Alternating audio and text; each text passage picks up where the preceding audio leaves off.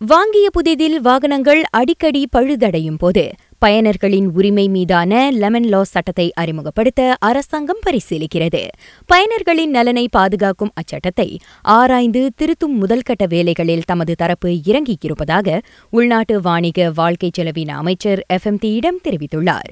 மலேசியாவில் அதனை அமுல்படுத்துவதற்கு முன்பு அச்சட்டம் ஏற்கனவே அமுலில் இருக்கும் நாடுகளில் அதன் பயன்பாட்டு முறைகள் முதலில் ஆராயப்படும் என்றார் அவர். லெமன் லா சட்டம் நடப்பில் அமெரிக்கா சிங்கப்பூர் தென்கொரியா சீனா ஆகிய நாடுகளில் அமுலில் உள்ளது.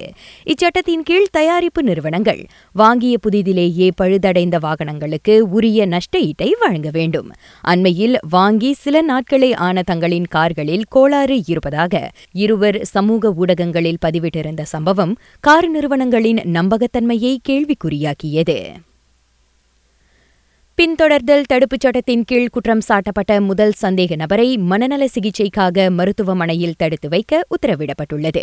மனநல அடிப்படையில் அவர் குற்றமற்றவர் என ஷாலா மேஜிஸ்ட்ரேட் நீதிமன்றம் தீர்ப்பளித்தது. மனநிலை சரியில்லாத அவர் தாம் என்ன செய்கிறோம் என்றும் பின்தொடர்தல் தவறு என்றும் தெரியாமல் அச்செயலில் ஈடுபட்டிருப்பதாக கூறி நீதிபதி அத்தீர்ப்பை வழங்கினார். அந்நபர் மீது முன்னதாக மேற்கொள்ளப்பட்ட மருத்துவ பரிசோதனையில் அவருக்கு ஸ்கிசோஃப்ரினியா எனப்படும் மனச்சிதைவு நோய் இருப்பது கண்டறியப்பட்டது.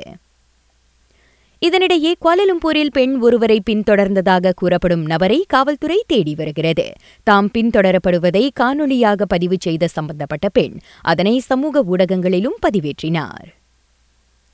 ஜொஹோர் பஹாங் மற்றும் சபாவில் வெள்ள நிலவரத்தில் மாற்றமில்லை. இன்று காலை நிலவரப்படி நிவாரண மையங்களில் தஞ்சம் புகுந்தவர்களின் எண்ணிக்கை இருநூற்று எண்பத்தொன்பதாக உள்ளது. ராக செய்திகளுக்காக நான் திவ்யா வேகன் ஜான் வணக்கம்.